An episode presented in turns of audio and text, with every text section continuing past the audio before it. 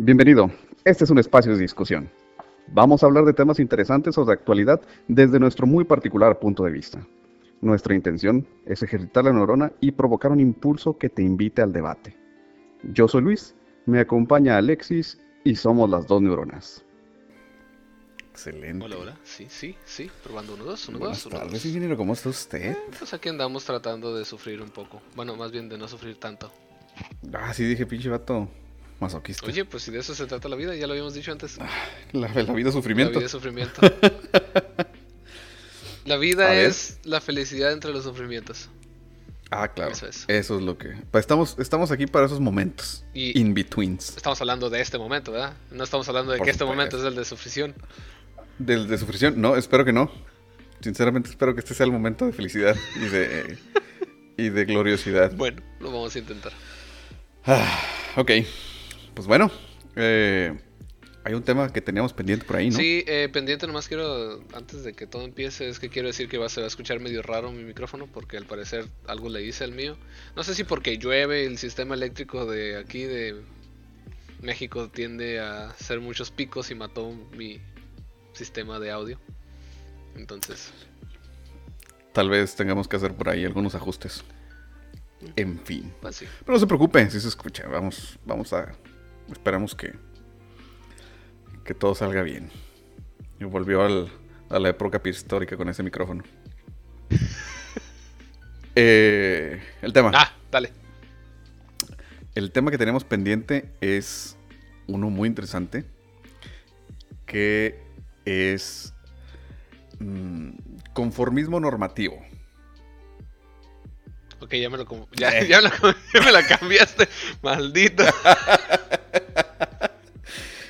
Te vi tu cara de hijo de su pinche madre. Ese no era. Maldito desgraciado. Me No, cambiaste y- el tema. sí- no, la cura es que sí es, sí es. A ver, a ver, a ver, ¿de qué? Explícate, explícate. Fíjate, ah, claro, el, el tema es presión social, pero em, desde una perspectiva más profunda.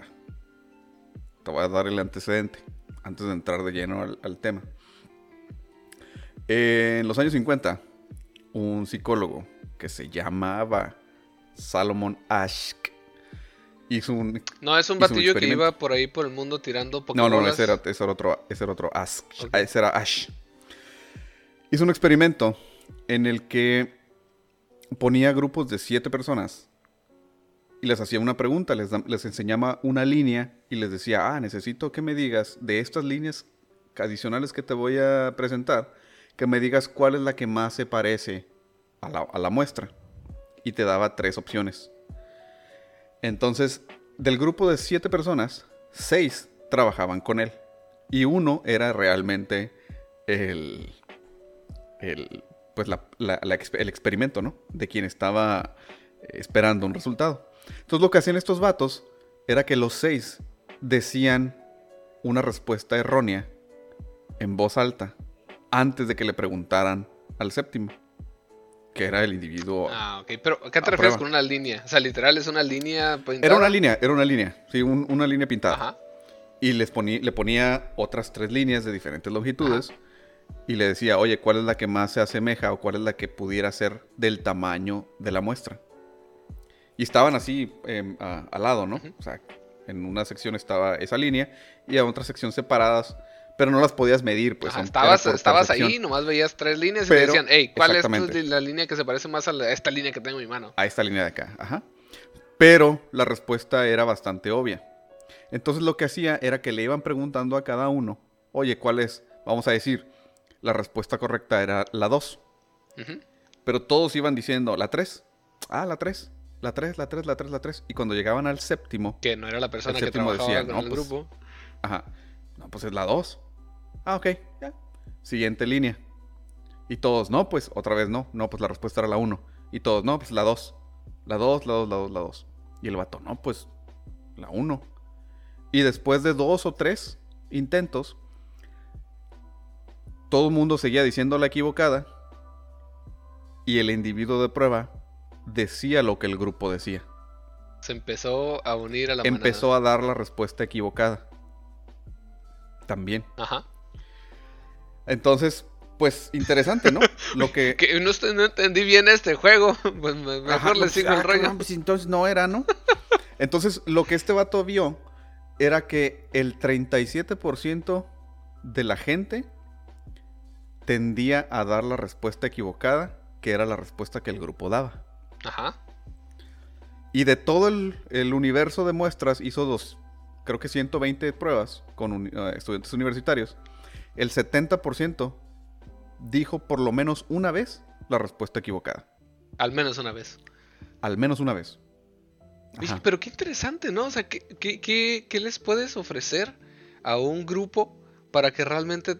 Y, y creo que vamos a entrar aquí ya de, de grano al... Bueno, de lleno al, al tema. Porque me imagino que no les ofreció nada. No, no, no. Era simplemente ah, va- eh, ah, ¿Quieres lo, que él, lo que él dijo. Acá. Lo que él dijo era, era que era un experimento de percepción. O sea, el asunto Ajá. era ver si eras capaz de darte cuenta cuál era la línea correcta. Pero entonces no había ninguna ganancia, ¿no? O sea, si te No, equivocabas, no, no. si decías sí, lo que no. tú pensabas, no había había nada. Entonces, ¿por qué cambiarías de opinión? Siendo que... El asunto es que al finalizar la prueba, a cada individuo le preguntó, oye, pues, ¿por qué? ¿Estás seguro que las respuestas que diste eran las correctas? No, pues no. ¿Y por qué diste la respuesta incorrecta? Y hubo variación en la respuesta, ¿no? ¿Sabes qué?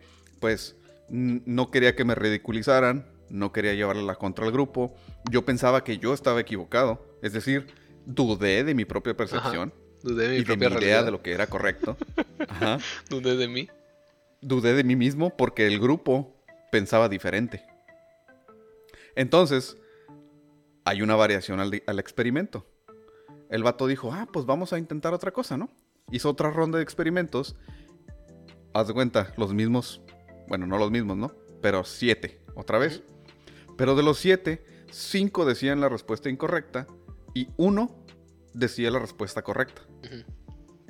Entonces, en ese experimento, el 90% de los participantes sostuvo la respuesta correcta. Es decir, que si hay alguien más que es disruptivo dentro del grupo, es más probable que defiendas tu propia opinión. Y lo cual quiere decir que entre, entre más grande sea el grupo, el porcentaje, o sea, ese 37% de individuos que se fueron con la corriente porque todo el grupo pensaba diferente, se va reduciendo. Perdón, se va haciendo más grande. Conforme el grupo es más grande, la presión es mayor y entonces el porcentaje de gente que se deja llevar por la opinión del, del grupo es mayor también. Qué interesante, ¿eh? Qué, qué fácil manera de decir que somos animales sociales. ¿Somos unas ovejas? Literal, o sea, sin, sin- ni, ni siquiera nosotros mismos podemos confiar de nuestras ideas cuando las otras personas dicen algo distinto, ¿no? Ahora, hay muchas variantes, ¿no? Eh, te digo, esto fue en 1950, es a mediados del siglo pasado. Las condiciones, o sea, fue estudiantes universitarios de cierto estatus económico, de cierto nivel académico. Obviamente depende de tus condiciones eh, sociales, de tu educación, De tu contexto. de, ajá, de tu contexto social, de tu contexto histórico social y bla, bla, bla. ¿Qué tan fiel eres a tu propia percepción o a tu idea para ir en contra del grupo? Y obviamente del grupo en el que te estás desenvolviendo, ¿no? Entonces, si dentro de ese grupo hay más disruptores, es más... Yo creo que no solamente hay más disruptores, sino también in- influye con quién estás en el grupo. Vamos a decir, todo hubiera Ajá. cambiado si, vamos a decir, pusieran a tres personas que tú conoces, eh, cuatro que no conoces, y les dijeran lo mismo, ¿no? Oye, estas tres personas que tú conoces van a decir que sí, aunque la respuesta es que no. ¿Qué es lo que pensarías? Ok, O sea, mentalmente vas a decir, güey, ¿qué pedo? ¿Qué no? pedo con estos tres vatos? Obviamente va a depender de muchas, muchos, muchos factores. Pero sí te quedas así como que, oye, entonces ¿te- entendí mal. Ay, puse atención, Ajá, pues, pero entendí, a lo mejor Quizás estoy yo equivocado. Ajá. ¿no? Tal vez no dudas Ahora, de que ah- la respuesta es esa, sino que dudas de la instrucción que te dieron y, tus capacidades de entendimiento. Hay una variante al, al experimento en el que, parecido a la segunda, a la, se- a la primera variante, ¿no? cinco te dicen la incorrecta, pero el sexto, en lugar de decirte la correcta, te dice una incorrecta diferente a la que los otros cinco están diciendo. Ahora sí que dudas Y más ahí todavía. también, ¿eh? Ahora dudas más. ahí también el, el porcentaje de gente que se va con el grupo también se reduce. Ah, ok. No se reduce tanto, ¿eh? Se reduce. Ah, qué interesante. Eso quiere decir que hay más posibilidades de fallar. E- Entonces eh, no, tiendes a utilizar tu misma respuesta. Exactamente. Exacto. El, el asunto es, cuando todos están de acuerdo y tú eres el único disruptor, tú tiendes a pensar que tú estás mal. Si dentro de tu grupo hay más disruptores, aunque no coincidan con tu respuesta, es más probable que defiendas tu propio pensar. Porque hay más gente que no está de acuerdo con el, con el muchos. Ok. Interesante. ¿Y cómo lo llevamos eso a nuestro contexto social? ¿Qué es lo que vemos en la sociedad actual? Ah, pues ahorita le llaman, bueno, ese vato le llamó normatividad, no. lo Híjole, dijiste, ¿qué lo dije dijiste principio? justo al inicio. No sé, lo ignoré. Sí. Bueno, eso que dije. Por ahí pónganlo. Conformismo normativo. Conformismo Conformidad normativa. Conformidad normativa. Conformidad normativa. Que es finalmente, pues. Conformarte a lo que te social. dice todos los demás y hacerlo normal para ti. Mm, Que las palabras, ¿no? Qué bonito. Qué bonito cuando, Conformidad normativa. cuando puedes expresar algo con solo palabras. Y llevando esta presión social, creo que lo... Ya tú sabes que a mí me gusta el comunismo y por eso vamos a hablar acerca del capitalismo.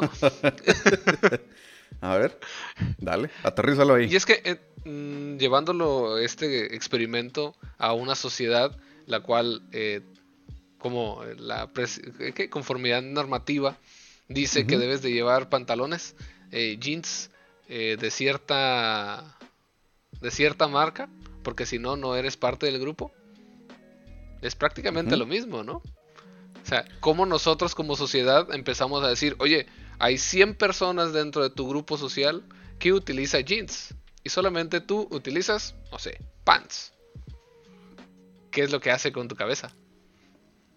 No es una, de- es es una bueno, decisión a fin de cuentas. Ah, sí. Entonces quiere decir O sea, que tu decisión está mal. volvemos, lo podemos aterrizar incluso en el orden imaginario también, ¿no? O sea, es ¿qué, nos, qué se nos dice que debe de ser lo correcto o la norma? Y entonces, pues, es que todos lo hacen. Entonces, pues, eso debe de ser. Es que todo el mundo va por ahí. Es que, pues, quizás ese es el camino, ¿no? Y entonces pensar diferente, ser disruptivo, es, es peligroso. Ya lo hablamos en la oveja negra. Ah, y lo hablamos en el eh, en el orden imaginario y lo hemos hablado en diferentes ocasiones. Es peligroso ser distinto y no y no, no necesariamente peligroso para tu persona, que muchas veces sí lo es, sino peligroso para el conjunto. Para la comunidad. ¿Por qué? Porque no te atañes a lo que a lo que ellos están pensando que debe de ser. Te sales de la norma. Y lo que no, s- lo que no está en la norma es diferente, lo diferente es desconocido, lo, des- lo desconocido da miedo. Y lo que da miedo hay que colgarlo en la hoguera o quemarlo. en Ajá, hay que quemarlo a la chingada. Claro, por supuesto. Es la respuesta obvia, ¿no? No hay otra respuesta. Lo que da miedo a la hoguera, chingue su madre. Mm, Interesante. Ahora, está también, hay una, una morra que escuché que decía, bueno, en algún punto nos empiezan a educar a decir, pues no sigas a todo mundo, piensa por ti mismo, ¿no? Porque si todo el mundo se avienta del puente, ah, tú también te vas a aventar del puente. Y entonces todos queremos ser diferentes, ¿no? Y entonces en algún punto el ser diferente se volvió la conformidad normativa. Como, como el ser entonces, diferente. te fijas- el ser diferente. Ajá. Ah, ok. el ser distinto. El ser distinto. El- El, el que- no, el intentar ser querer ser distinto. distinto, tratar El de. intentar ser distinto, exactamente. Porque nunca, nunca, empie- nunca lo logras, a fin de cuentas. Cabrón, en- entre 7 mil millones de personas, ¿cuántas cosas te pueden ocurrir que no se le ocurrieron a alguien más? Fíjate, ayer justamente estaba leyendo acerca de esa individualidad que nos hacen pensar que tenemos, ¿no? Desde eh, cuando estaban, no sé, en 1500 en los castillos, el noble o al noble se le ponía junto a los demás, a las demás personas. No tenía ni cuarto propio, no, no es como dicen en, en las en todas las series y películas. Ajá, no, ni siquiera tenía cuarto propio. O sea, los nobles, al menos de la parte de Europa, eh, eran personas y, y tenías que ateñirte a que tenías un nombre. Y ese nombre lo tenías que eh, defender a capa y espada y tenías que cuidar todo lo que decías, todo lo que hacías, cómo te veían, porque eras parte de todo lo demás. No eras el príncipe, eras el, hijo del rey. Y tenías que ateñirte a las reglas que tenían ahí. ¿Y ahora qué es lo que Sí, no, hacemos? no eras tu propia persona, ¿no? Eras una parte de un Una todo. familia. Y la familia la tenés que defender. Ahora qué es lo que pasa? Tú, tú dices, ah, no, No, yo, so- yo. soy individual, porque tengo mis propios eh, gustos, mis propios eh, pensamientos, soy, soy idealista en ciertas cosas, ¿no? Y realmente, y, pues sí, y está bien. no, sí, pero te lo empiezan a decir desde un punto de vista en el cual mucha gente tiene su propio cuarto, tiene su propio, o sea, te envuelves tú solo y piensas que estás tú en tu casa y eres tú importante para todos, ¿no? Que todos van a ver tu Ah. especialidad, ¿no? Pero una vez que sales, porque vamos a decirlo, toda, toda nuestra adolescencia y hasta casi nuestra antes de nuestra adultez pasamos con familia. Y la familia te hace caso, estamos de acuerdo. Hasta cierto punto, ¿no? O sea, estás lleno de una sociedad en la cual la cooperación es base y no hay ningún No, y problema. eres un elemento importante y escuchado y respetado si quieres a veces. Y Al menos tomado en cuenta, voz- vamos a decirlo así. Ah, tomado en Ajá. cuenta. Y en donde tu voz es de cierta manera escuchada y tus necesidades son cubiertas. Pero Y cuando te revientan la burbuja y sales al mundo y te das cuenta que nadie ni siquiera te pide permiso, güey, porque si vas caminando lento en la banqueta te quitan a la chingada. Pero fíjate, quisiera llevarlo más hasta donde nosotros empezamos a notar ese punto de, de presión social. Porque no es en la primaria. En la primaria, ¿qué es la, ¿cuál es la presión social que sientes? Recuerda, a ver, No sé, pertenecer a un grupito, pertenecer a un grupito, tener el juguete del... tener amigos. Tener, per- tener Ajá. juguete del, del tiempo te hacía pertenecer a cierto grupo, ¿no? verte como cierto grupo, como cierta persona, como cierto Pero en, en líder, como primaria cierto. Había mucha diferencia, ¿no? Podías encontrar al batillo, al, al rarito del salón y... Pues sí, es el Me, rarito, ¿no? sí, no importaba tanto. O al fresón. O al fresón, pero el fresón era fresón porque así era, ¿no? No era por, no sé. Pero ¿qué pasa en la secundaria y en la prepa, por ejemplo? O en la prepa. En secundaria yo diría, ¿no? De secundaria es donde apenas estás Ven, en aprendiendo. ese, en ese inter, entre secundaria y la prepa, donde, se, donde te estás definiendo, donde ya estás más grande, donde tienes cierto nivel de individualidad, donde quieres cierto nivel de independencia y donde parte de lo que quieres y buscas también es esa aceptación de ser un individuo importante, De distinguirte de los demás. de distinguir. Porque según tú... de distinguirte dentro de tu Ajá, de porque tu según círculo. tú eres súper especial. Ah, pero sí, no, no según tú, es lo que a mí me han hecho sentir Ah, toda claro. la vida. O sea, yo- no es que yo me sienta especial, es que yo soy especial. ¿Por qué? Porque todo mi pasado y en todo mi contexto que ha sido mi vida, todo el mundo me ha dicho que soy especial.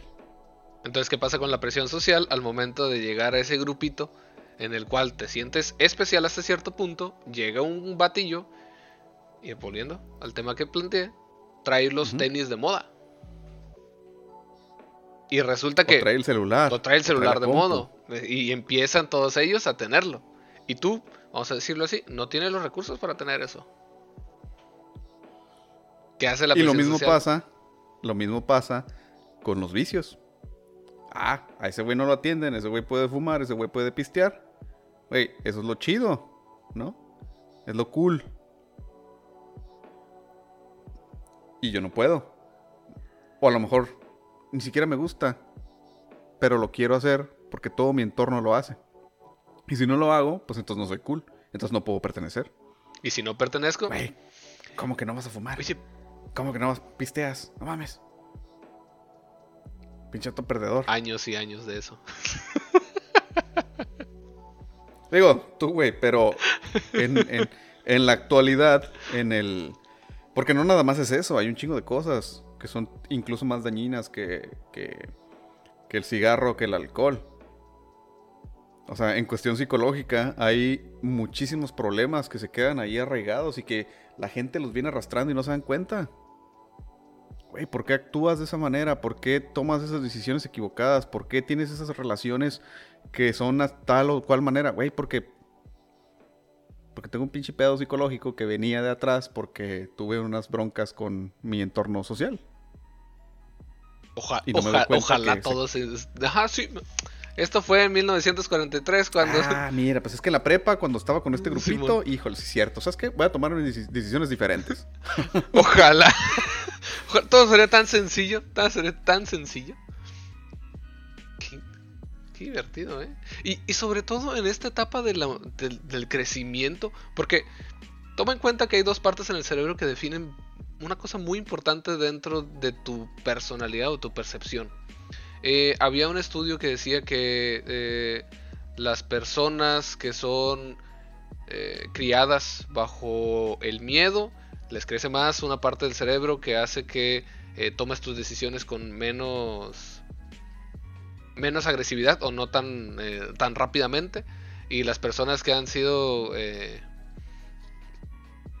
enseñadas a través del castigo tienden a pensar que hay, hay, muchas complejidades que al momento de tu crecimiento y tu enseñanza, pues definen cómo vas a actuar en la sociedad. Entonces, lo voy a buscar y luego se los paso. Pero lo que te decía es que la parte que define eh, tu manera más lógica de pensar, que es la parte frontal, el frontal, eh, no me acuerdo cómo se llama. El lóbulo, frontal. lóbulo frontal es lo que te dice cómo vas a reaccionar. Entonces, ¿qué tan lógico vas a actuar? Y ese no se termina de hacer hasta que tienes 25 años. Bestia. ¿Qué nos hace cuestionarnos el por qué ese es por qué es considerado un adulto un adulto a los 18. Por ejemplo. Pero ni siquiera es a los 18. Te faltan 6 años más. Te faltan 7 años, güey. Quiere decir que a esas alturas una persona todavía no es realmente capaz de tomar decisiones concienzadas o inteligentemente. Y es por eso que muchas de las veces, y todo lo que viene, y si ves a varios de los autores que, hemos seguido, sobre todo filósofos y personas que empiezan a, tratar de buscar ideas para mejorar eh, la sociedad, porque también presión social, ¿no? La presión social hace que ellos digan, ah, pues no, nosotros no pensamos igual, pero ¿qué es lo que quieren? Cambiar esta sociedad, porque son los disruptores, ¿no? Entonces buscan a más personas, pero una vez que empiezas a escuchar su discurso, después cuando ya se vuelven más grandes, sus ideas se vuelven menos radicales y se vuelven más aterrizadas, más lógicas. Ahí están los hemos. A lo mejor y sí, ¿eh? Porque tiene sentido. Porque no sé si has visto el, el... Hay un tren en TikTok que decía que los hemos... ¿Dónde están los hemos? Ajá. Ya somos profesionistas. Sí. pues no que eran suicidas, pues esos cabrones. No, no eran tan emos. Creo que nadie era emo en, realidad. En realidad.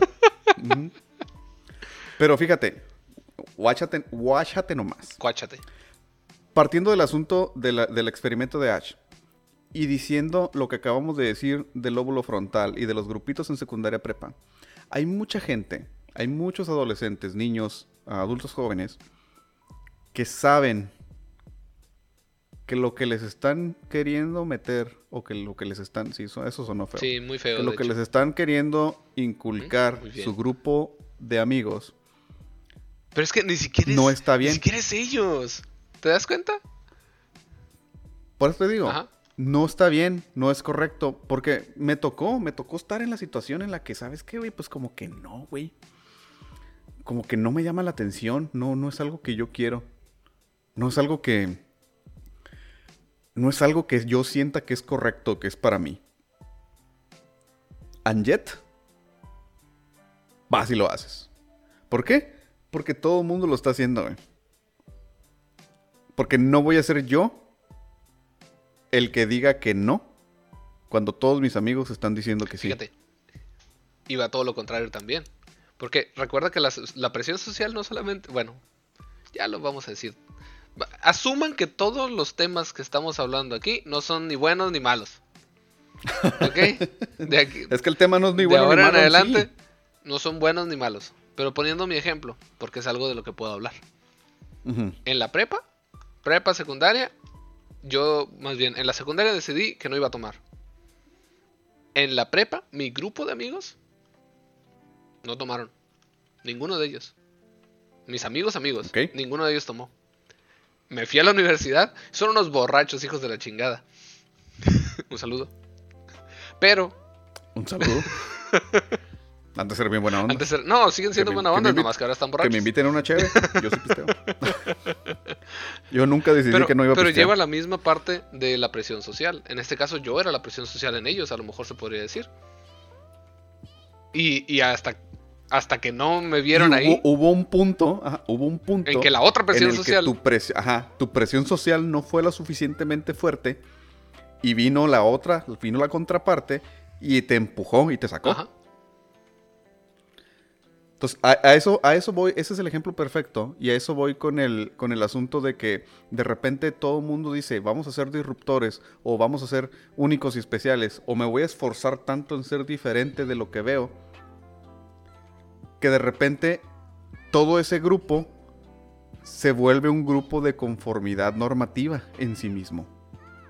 Que sí, es diferente a lo que está allá afuera, pero dentro del grupo tienes esa conformidad normativa. Crean su propio orden imaginario. Exactamente. Oh, Y me esfuerzo tanto en ser distinto que me vuelvo igual al otro cabrón. Es- Bien. No soy Muy genuino útil. conmigo mismo, güey. Lo que tienes que hacer es ser genuino contigo mismo. A lo mejor no vas a ser diferente, cabrón. Hay 7 mil millones de personas. ¿No has visto que hay videos donde te, te buscan tu, tu doppelganger? Ajá.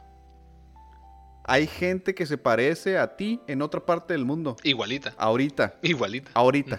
Ajá, como si fueran gemelos. Ahorita. Hace 150 años, 80 años, 100 años, cuando no había internet, ya lo dijimos también anteriormente, se estaban gestando ideas iguales en diferentes partes del mundo. Que no se podían comunicar. Nadie sabía que estaban investigando lo La mismo. agricultura. La La agricultura, por lo regular. Las pinches pirámides, güey. Hay pirámides en Voy todos a hacer lados. una pirámide aquí. De seguro soy el más original. Así, ándale. Ándale, esta pirámide es la chingona, nadie más va a hacer pirámides. Hay pirámides en todos lados, güey.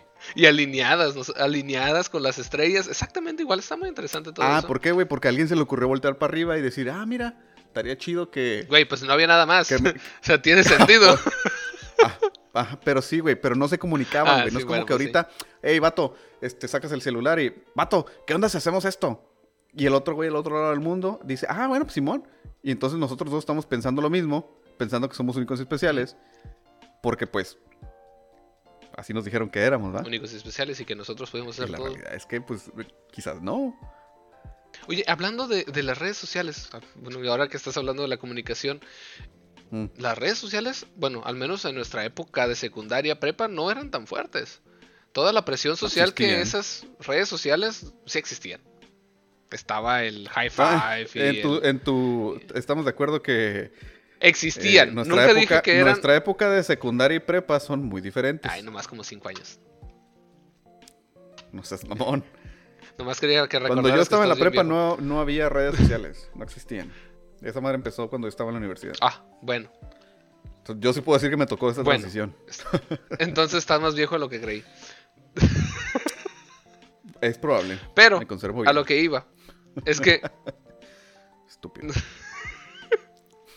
A lo que iba es que la, la presión social en estos tiempos ya no es comparada a la presión que nosotros teníamos.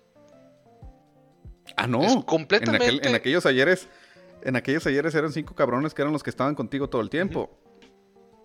Ahorita son miles de personas que te ven. A las que tú solo te estás exponiendo. Compartiendo TikToks, grabando videos. Porque obviamente ser parte de esta red social, ser parte de esta comunidad gigante que le llamamos Internet, es algo que se tiene que hacer, ¿no? Y no sé si se tenga o no se tenga, pero lo que está afectando ahorita a los jóvenes Vamos a tragar cápsulas de detergente. presión social. Quiero pertenecer a ese grupo de personas que se están haciendo virales, Uy, haciendo todo el mundo está comiendo cápsulas de detergente. challenge, ¿no? ¿Cómo es que yo no? Güey, ¿cuánta gente no se ha muerto por hacer estupideces? Por la presión social. Hasta cierto. Porque, ay, güey, me tengo que ir a tomar una foto allá, güey, en la punta del cerro, en la pinche piedra por allá, y ¡pum! se caen y se mueren. Y nadie supo. Por una pinche. ¿No foto. supiste cuando estaba lo del Pokémon? Que un batillo también se fue a buscar un Pokémon y se cayó. Ah, sí. Se metían a los este, terrenos baldíos. El vato se cayó, ¿no? En un pozo. cayó, una- algo una así. madre así. Los Pero atropellaban. entonces lo que, estás, lo que estamos haciendo en este momento es buscar en las redes sociales la manera de validar Pertenecer. que somos especiales, únicos y, y favoritos para todos. Y Y buscamos reconocimiento. Pero me ha tocado ver que incluso, por ejemplo, en, en TikTok, de repente sale un trend y pum, explota, ¿no? Todo el mundo lo quiere hacer, todo el mundo hace los videos, todo el mundo bla, bla, bla. Y de repente sale uno por ahí que dice, eh, güey, ese era mi video, ni siquiera me diste crédito. Me lo copiaste y tú lo hiciste famoso. Güey, pues a lo mejor este cabrón tenía más seguidores. o a lo mejor tenía a lo más mejor a él le salió más. A lo mejor a él le salió más gracioso que a ti. O sea, ¿desde cuándo eres dueño de una idea? ¿Quién chingados te dijo? Hasta que la patentas. Pero hasta ahora no ha habido patentes de, de trends de TikTok o de algún trend social, ¿no? Entonces buscamos validarnos entre una sociedad en la que vivimos, tratando de ser especiales. Y no- en lo que nos hace tratar de validarnos como especiales nos convierte simplemente en uno más Irónicamente, Ajá. es correcto. del conformismo normativo. Termina siendo lo que lo que no quería ser en un inicio. Por tu afán de ser distinto. Cuando en realidad, aquí yo lo he dicho un chingo de veces. Lo que tienes que buscar, o lo que deberías de buscar es ser genuino contigo. ¿Qué es lo que tú quieres? ¿Qué es lo que tú necesitas? ¿Qué es lo que tú estás buscando? ver. ¿Qué es lo que a ti te hace feliz? Es muy sencillo decirlo, pero ¿qué es lo que realmente Ah, necesitas? Porque, ok, yo puedo decir sin temor a equivocarme que probablemente mi autoestima fue lo que hizo que tratara de ser disruptivo. Y me imagino que viene de mi contexto social y que mis papás me criaron de cierta manera, en la cual eh, me dijeron que, ah, oye, puedes hacer lo que tú quieras siempre y cuando no dañes a nadie más. Y si puedes cuidar a tus amigos, pues adelante, ¿no? Pero, pues, ¿cómo subo mi autoestima para decir, oye, yo puedo pensar por mí mismo? Ajá, pero tú estás hablando de una autoestima alta, ¿no? Sí, porque la autoestima baja va a Ah. ser todo lo contrario, ¿no? Yo te puedo decir que yo soy disruptivo por mi autoestima. Baja o alta. Ah, Baja. ¡Oh! ¡Oh! A ver, explícate. Y ya Sí, expliqué la mía. Porque yo también yo llegué a un punto en el que yo era people pleaser. Complacías ¿Qué a es un todos. people pleaser? Es- era, ¿eh? Complacías a todos. era el que intenta complacer a todo el mundo. Y llega un punto en el que te das cuenta que no importa lo que hagas, de todos modos no puedes complacer a todo el Pero mundo. ¿cómo te diste cuenta de eso? Me quebré. O mejor dicho, permití, permití que me quebraran. Mis amigos. Los que más confiabas. Mis amigos me quebraron. Vamos que este vato, tas, tas, tas, tas, tas, tas, tas, tas, tas. Y me quebré. Y entonces a partir de ese momento dije, ¿saben qué? Chingar a su madre, yo, yo voy a ser como yo soy. Y si les gusta chido, y si no, a la chingada. Y si me quedo solo, me quedé solo. Qué interesante. Y es bien, cabrón, es bien difícil, güey. Siendo una persona depresiva con estima baja, es bien difícil. ¿Por qué? Porque regularmente no puedes estar solo, porque entonces estando en, el, estando en la soledad estás en el abismo y estás contigo mismo. El ser una persona con autoestima baja y estar solo es bien difícil. ¿Y? Pero entonces te vuelves ¿Y qué disruptivo. pasó? Aquí sigo. Porque si hubiera sido emo, quizás no estuviera. No fuiste emo completo. No, no, no te creo ya nada. Fallé como emo. Hasta en eso fallas. Chingada madre. Ni siquiera me sé morir bien. Entonces, ¿qué tenemos que hacer? Ir a terapia. Digo, lo ya por contrato lo tenemos que decir. eh, ya no es nuestra decisión. Eh, ojalá si quisiera decir que alguien nos patrocina para decir eso, pero no. Eh, conocer. Pero es verdad. Sí, es, es conocer nuestro entorno. Conocer de dónde venimos, otra vez. Tratar de buscar ese orden imaginario en el cual estamos viviendo. Tal vez no ser disruptivo, si no es necesario, no, no es necesario ser disruptivo, pero sí decir, oye, pues esto me gusta, así estoy bien, ¿sabes? Esto no me gusta, me voy para allá. Este grupo... Y más, más que eso, eh, más que eso, y todavía más allá, es tratar de, de alguna manera, pasar el mensaje a las generaciones que vienen atrás, que son las que ya dijimos, que son las vulnerables. ¿Por qué? Porque pues tienen un problema, pues que no es mental, sino es un momento de vulnerabilidad psicológica. Qué bonita forma Que de decir no que están bien pendejos. Digo, todos los tuvimos, todos pasamos por ese momento, todos pasamos por la adolescencia y todos pasamos por el de querer ser más que lo, lo que realmente eres, tratar de comerte el mundo, como siempre dicen, ¿no? Pero eh, está en nosotros los que estamos y los que ya pasamos por ahí, dar la experiencia y la enseñanza de por lo que pasamos, como lo que estás mencionando en este momento, y la experiencia que yo pasé. Tal vez no es la misma para todos y no va a ser la misma para todos, pero que te des cuenta de que todos pasamos, todos, tal vez no todos seamos únicos y especiales, pero todos somos un mundo aquí adentro, en la cabeza. Y tal, te hay que ser empáticos, ¿no? Esa, la empatía es clave en todo. No vivimos en una isla, vivimos rodeados de gente. Y por más que hayamos querido, o incluso sin querer, sin haberlo querido, ¿no? Es, lo, es parte de lo que nos enseña la, la pandemia, lo que nos ha enseñado el, aislarlos, es de que aisla- aislarnos. Es de que de todos modos no podemos estar solos, necesitamos ese contacto.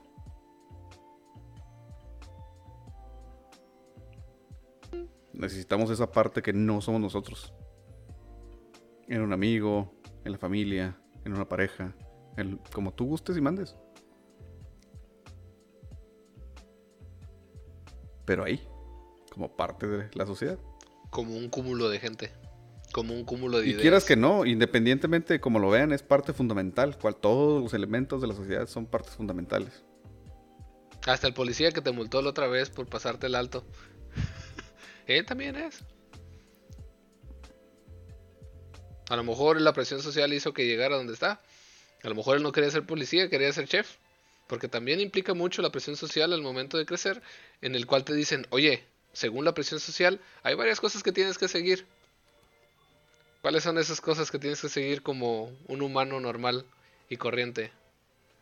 Oh, no, es que tengo que a tal edad terminar la escuela y a tal edad tener un trabajo y a tal edad eh, casarme y a tal edad em, tener hijos y a tal edad necesito tener una posición y hay gente y lo hemos visto, hay gente que va corriendo y que no, es que yo quiero y necesito y tengo que. ¿Quién dice? ¿La sociedad? ¿Quién más dice? No, no, es que fulanito ya es y es que sotanito ya tiene y es que, güey, o sea, avánzale. El otro día decíamos, ten tus objetivos claros y camínale para allá. Un paso, dos pasos, tres pasos, te van acercando. Te bofiaste para No tienes un que momento. No tienes que salir corriendo, güey. Nadie te dice que vas a salir corriendo y pasado mañana te vas a morir, güey. Y ya no disfrutaste ni hoy, ni ayer, ni mañana, ni nunca. Todo lo que tenías, todo lo que te esforzaste, ahí se acabó. Pero sí, el- estas presiones sociales que vienen definidas por la familia. Ej- bueno, para los que no saben, me acabo de casar. ¿Cuántas veces mucha gente no dijo, oye, ¿para cuándo se casan? Y ahora ya me casé. ¿Qué más, qué más van a decir? Y ahora, Cuando el ¿pa' cuándo hijo. los hijos? Ajá. De hecho, eso es lo que más me preocupa en esta sociedad actual. Y no es que quiera seguirlos, eh, porque ahí también hay un, un- hay un tren, eh, no es un tren literal que sea una... un- un- ¿Cómo le dices al tren? En, es un tren en, en español, por favor, dímelo. ¿Tendencia? Una tendencia, hay una tendencia. No. Sí, es una tendencia. Hay una tendencia que dice que los jóvenes ahorita están teniendo menos hijos. Y no es que me- o sea, no es, no que nos queramos unir al tren de no tener hijos hasta después de los 30 y tantos. Estadísticamente sí, sí has, ha habido una reducción. Ajá, pero si te pones a pensar es lo más lógico por hacer. La inflación está ¿No acabando. tener con- hijos? Ajá, la inflación está acabando con todas las casas, vamos a decirlo así. El dinero no te alcanza. O sea, Es lo más responsable ahorita. eh, no en tener 20 hijos. años, no quiero ser ahí fatalista, pero en 20 años, si no arreglamos lo del calentamiento global, vamos a llegar a un punto crítico. Y ya no, iba, ya no va a haber vuelta atrás. Entonces, lógicamente, la presión social que diga, ah, ok, vamos a tener hijos. O sea, si- viendo mis, viendo mis posibilidades, pues, no. Con la pinche baraja. Sí, enfrente diciendo- cartas. ¿Qué, qué pedo, no? Pero fíjate, de y el ser, en este, en este caso, ser disruptivo, te manda al otro punto de normatividad también. Que es la tendencia de que los jóvenes no tienen hijos. Ajá. Por diferentes razones, ¿no? La estadística te dice que no tienen hijos porque prefieren viajar. La- por ejemplo, Ah. no, que no están, no están comprando casas, prefieren rentar. Pues sí, güey, es más barato rentar que comprar una casa. No, pues es que si, si rentaras o si pagas, vas pagando una casa. No, güey, el pago de una casa ahorita, donde te gustaría vivir, no te sale lo que te sale en la renta de un departamento donde, te gust- donde quisieras vivir. Ajá. No es lo mismo. Y no es por, no es por eso no comprar están por comprando. comprar. O sea, todo lo único que puedes Ajá. hacer es rentar una casa en más o menos en un, en un lugar bien y a ver, ¿no? A ver qué es lo que pasa. Según estadísticas también dicen que en los próximos 10 años, o sea, rentar va a ser lo único que vas a poder hacer. O irte a un pueblo pequeño. ¿Qué es lo que tiene más sentido ahorita, no? Y digo, ahorita, de alguna La manera, pandemia te dice que sí. el... Ah, Exactamente, para allá iba. Ahorita, de alguna manera, por... De, de alguna forma buena, por sacarle algo a la pinche pandemia, es que nos dimos cuenta que podemos trabajar desde casa. Lo cual quiere decir que entonces ya me puedo ir a vivir a casa de la chingada, donde puedo tener un terreno más o menos, donde puedo construir mi casa más o menos, y ya no necesito estar aquí a fuerzas, donde todo está a mi alcance. Porque ese es, ese es el pedo, ¿no? O sea, me tengo que ir a vivir a casa de la chingada, pero tengo que venir a trabajar acá, donde tengo que ir a venir a comprar acá, donde te... Pues ahorita ya no, güey. Todo lo puedes agarrar por eh, internet. Ya no hay necesidad de, De hecho, nada. Hace rato estaba viendo que hay bastantes gringos que se están yendo a vivir a la Ciudad de México ¿What? y están trabajando desde casa. Entonces hay un problema bien grande en, en las colonias de México, de la Ciudad de Ah. México, que se llama gentrificación. Porque entonces la raza lo que está haciendo es está comprando propiedades y las está renovando y están viniendo los gringos a rentar y entonces eso sube el costo de las rentas. Entonces la gente que estaba ahí Ya no pues puede. ya no le alcanza, entonces tiene que ir. Qué interesante. ¿eh? Y entonces eso le afecta a, las, a los siguientes escalones de las siguientes este, colonias o de las siguientes poblaciones donde antes esa gente no estaba. Y entonces esa gente también se gentrifica. Esa gente, ese lugar también se gentrifica. Qué bonito. Y todo el mundo está quejando, ¿no? Pero. ¿Y el flujo de dinero? ¿Está mal? ¿Está mal que renueven las colonias que estaban antes bien culeras? ¿Está mal que venga la gente y que estén hablando bien de Depende. México? Depende en qué Digo, estrato no social estás. si eres no de sé, los que ¿no? no puede rentar, no puede hacer, tener casa y que vivía ahí, pues para ti Ya está mal. Para el flujo económico de las personas que tienen el, el terreno ahí, te- heredaron el terreno ahí de sus tatarabuelos, pues les parece muy bien. Nada es bueno ni malo. Todo es gris. Es nomás lo que te toca, ¿no?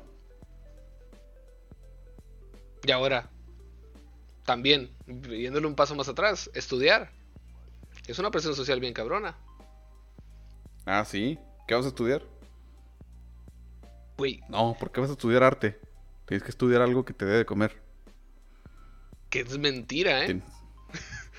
O sea, estamos de acuerdo que has conocido No personas sé. que han estudiado cualquier otra cosa que no es lo que están usando y probablemente tienen más lana que tú.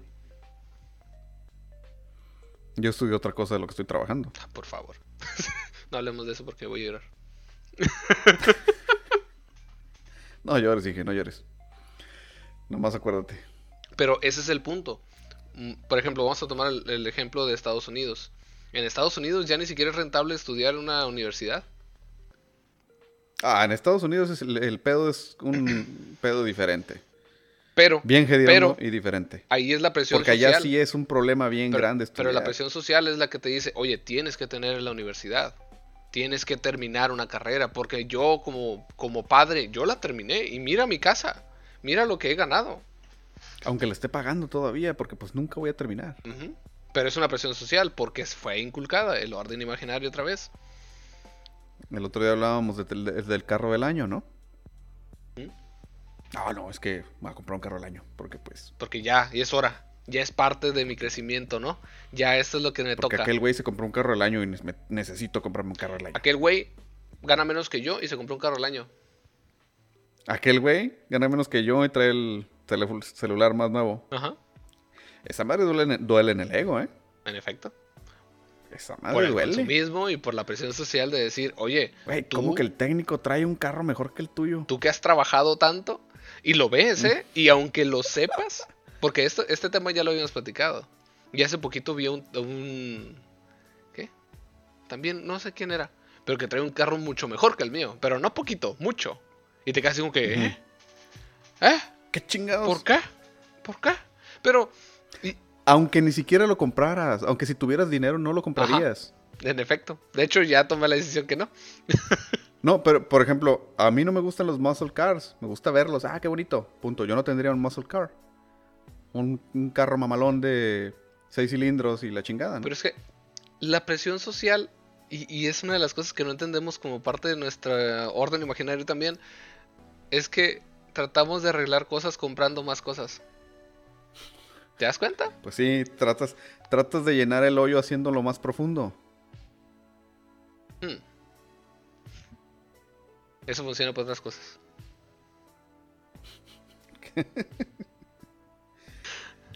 Pero sí, eh, vamos a decir, la presión social dice en este momento, según la tendencia de los carros, que eh, el carro eléctrico va a ser la solución, ¿no? ¿Desde cuándo comprar?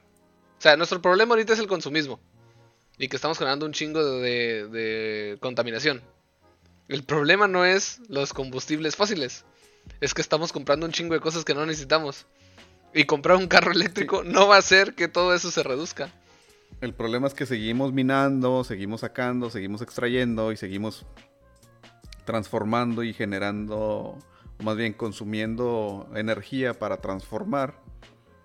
Mientras que todavía hay un chingo de carros y un chingo de cosas que están ahí y que sirven y funcionan y no Pues, tienen ¿Qué te dice la presión social? Que tienes que cambiar de celular cada cuánto tiempo.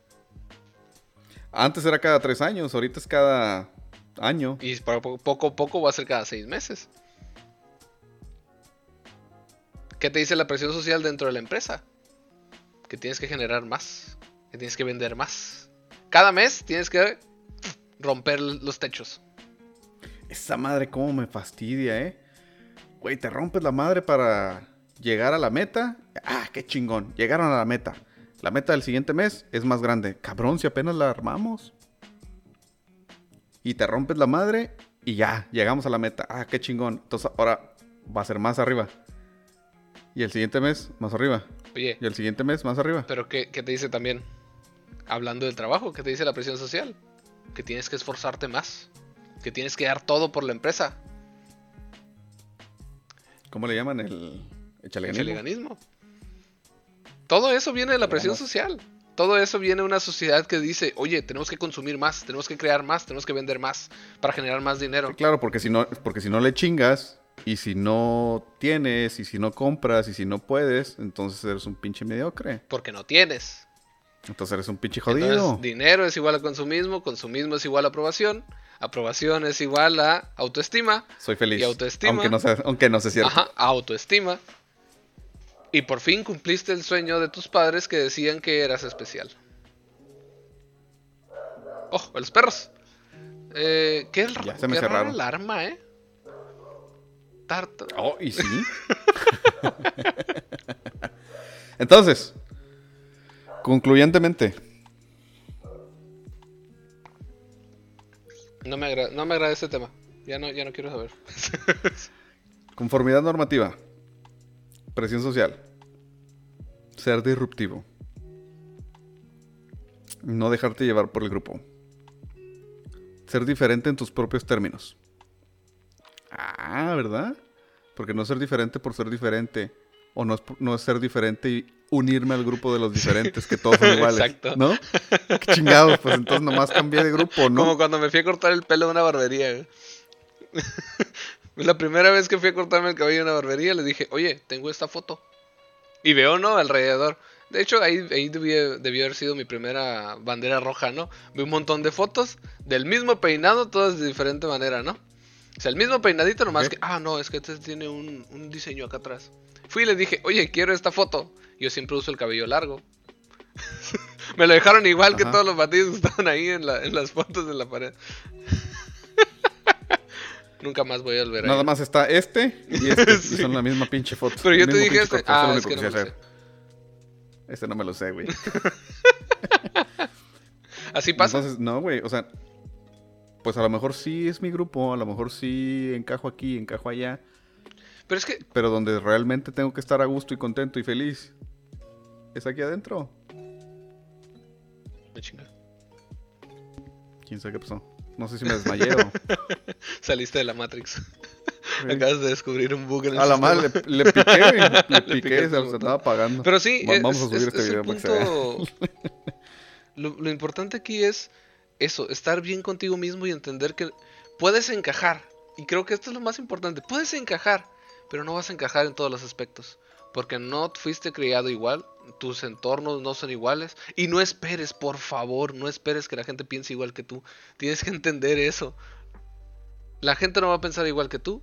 Puede compartir ciertos gustos, ciertas ideas, ciertos ideales, ciertos valores, definir metas similares a las tuyas. Pero a lo mejor él quiere correr y tú tienes que caminar.